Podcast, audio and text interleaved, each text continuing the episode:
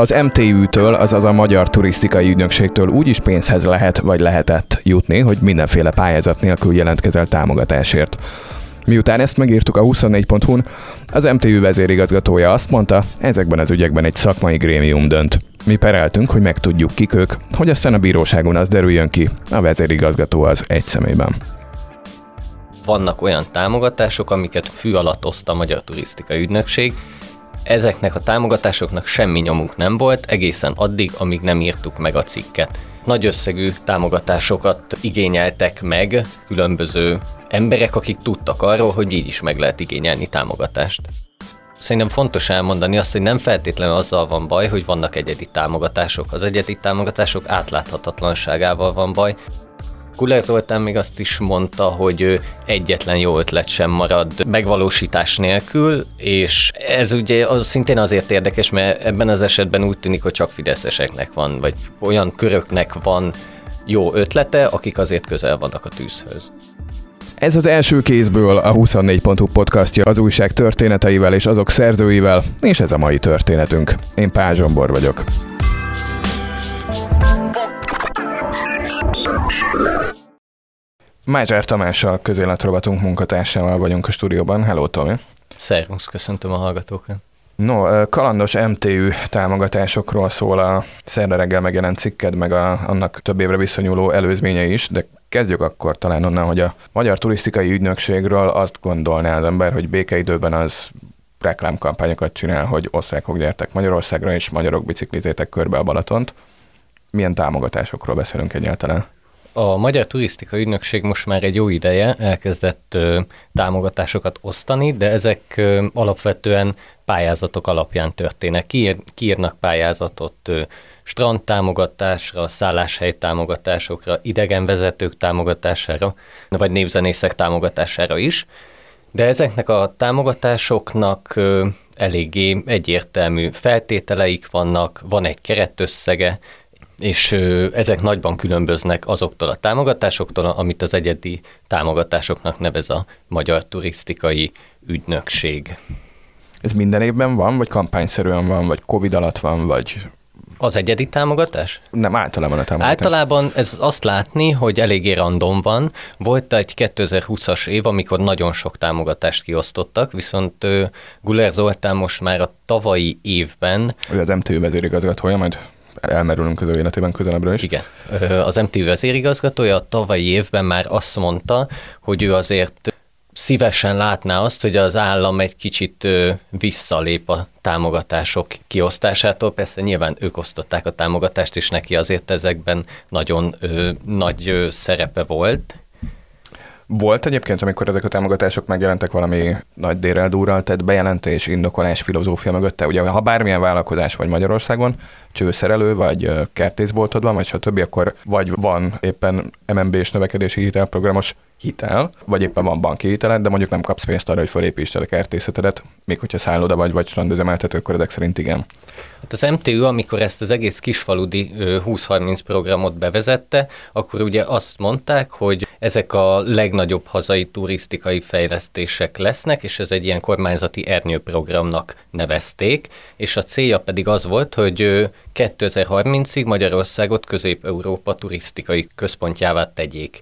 És ezt összesen 300 milliárd forintos támogatással szerették volna megtenni 2030-ig. Tehát még azért jó pár év van addig, amíg ezeket a, meg tudják csinálni. Én most azt látom, hogy a támogatások egy kicsit leálltak, nagyon sok ö, strand támogatást osztanak ki, most már nem is tudom, hogy hanyadik kör van a strand támogatásoknál, de most egyéb támogatást nem nagyon osztanak, de azért itt voltak korábban ötcsillagos szállodáknak a támogatása, panziók támogatása, magánszálláshelyek támogatása, tehát nagyon-nagyon sok pénz ment ö, szálláshelyek támogatására.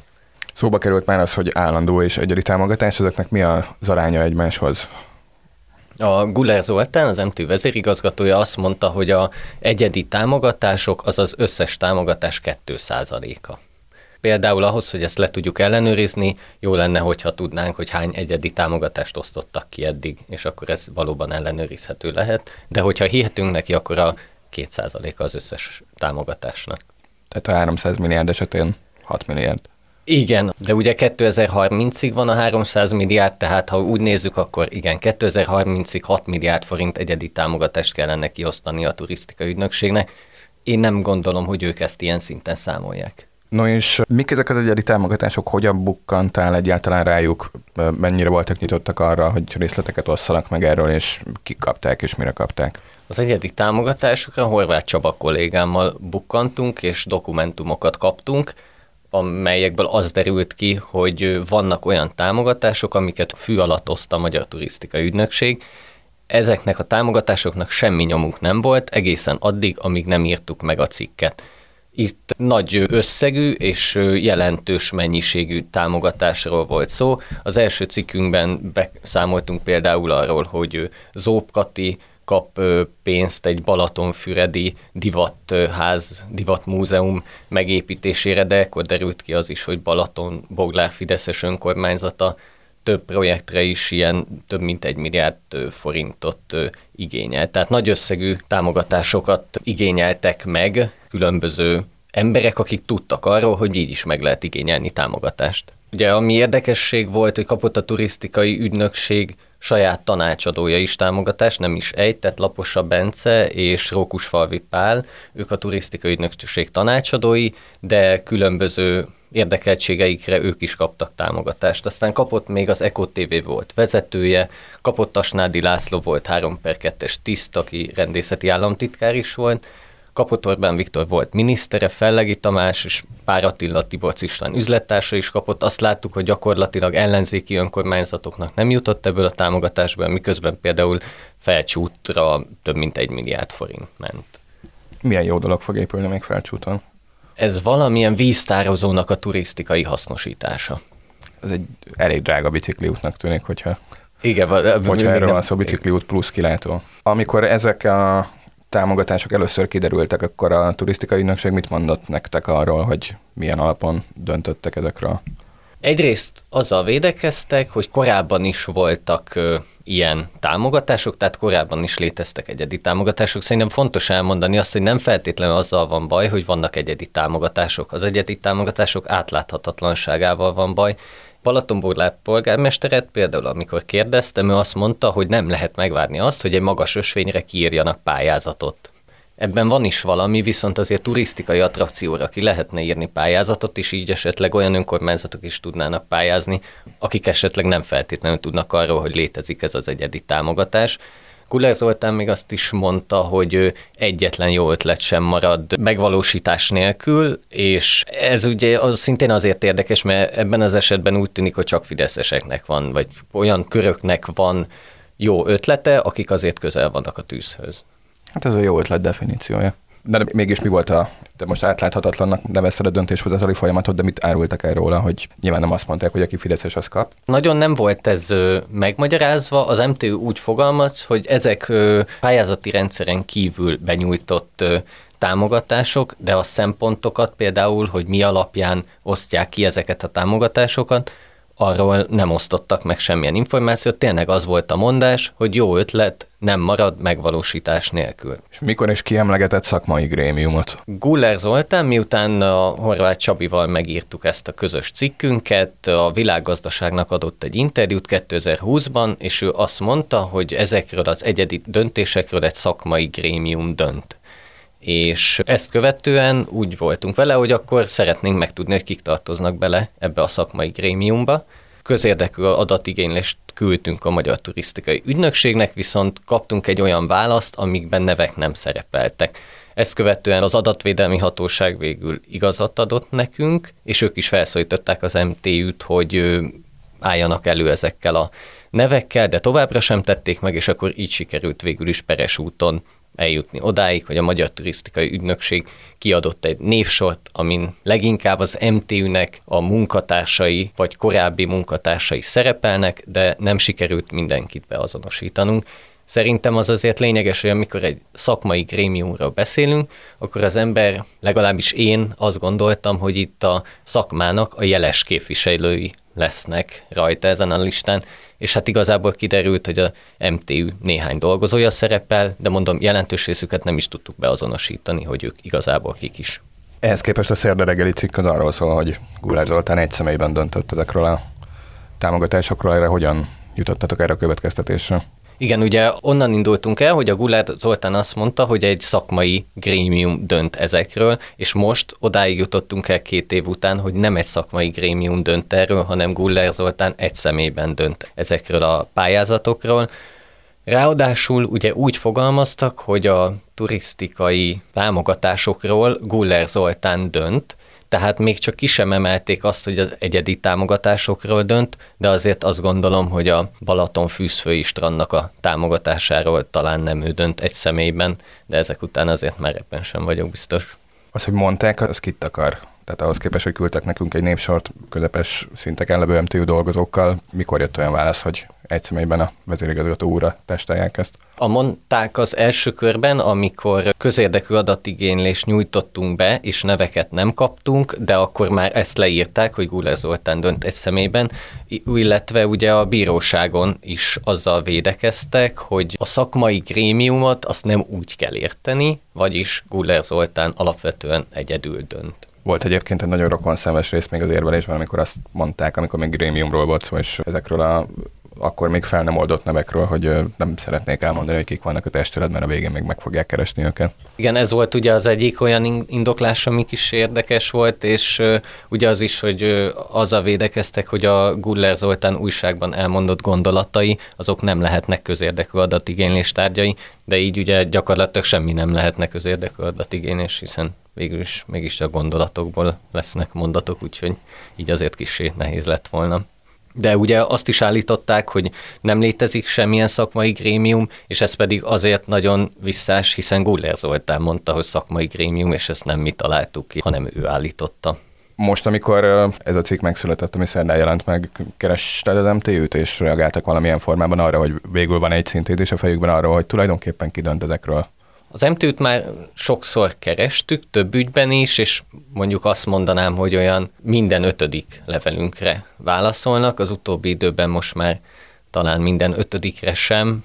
A cikkben is azt állítjuk, hogy a folyamat továbbra is átláthatatlan, nem csak akkor volt átláthatatlan, amikor 2020-ban közérdekű adatigénylést nyújtottunk be, hanem a helyzet nem lett jobb, és most megint azt kértük, hogy adják ki azt, hogy 2021-ben összesen hány egyedi támogatást osztottak ki. És ezt megint nem közölték velünk, azt látjuk, hogy nem frissül továbbra se az az adatbázis, amiben ezt vezetik, és most például az, hogy az MTÜ-nek a saját alapítványa kapott több mint 600 millió forintot az MTÜ-től, azt mi egy teljesen más helyről, egy Európai Uniónak lejelentett adatbázisból tudtuk meg, és hogyha ezt mi nem írjuk meg, akkor ez teljesen feledésbe merül, mert az MTU egyszerűen nem teszi nyilvánossá ezeket az adatokat. És az a 600 millió az micsoda? Föl volt címkézve valamivel, vagy csak sima ilyen márciusi választások előtti biztonsági pénzbenekítés? A 600 millió forintból egy turisztikai portált készítenek, ami azt hiszem, hogy március végén el kellett volna, hogy készüljön.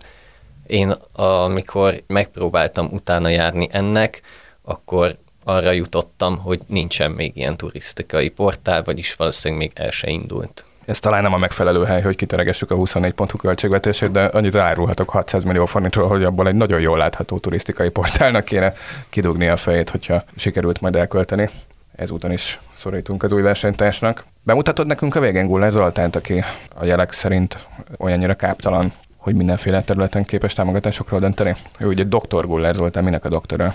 Guller Zoltán 2000-ben szerzett jogi diplomát, és aztán több minisztériumban is dolgozott, volt a fejlesztési igazságügyi minisztériumban is, az EMI-ben is dolgozott, és 2016-tól dolgozik a Magyar Turisztikai Ügynökség vezérigazgatójaként, de 2018-tól már miniszteri biztosként is dolgozik, ami egy ilyen tök érdekes ügy volt vele kapcsolatban, az egy Balaton henyei beruházás, ott van egy 20 ezer négyzetméteres terület, egy hatalmas birtok, amit brutálisan elkezdtek beépíteni az elmúlt években, és ez Guller Zoltán kezdte el, majd ilyen akkor még ismeretlen tulajdonosi háttéri tőke alap lett az ingatlan fejlesztő projektcég tulajdonosa, és most végül úgy néz ki, hogy egyébként a tulajdonosa a területnek az Oszkó Péter, egykori pénzügyminiszter.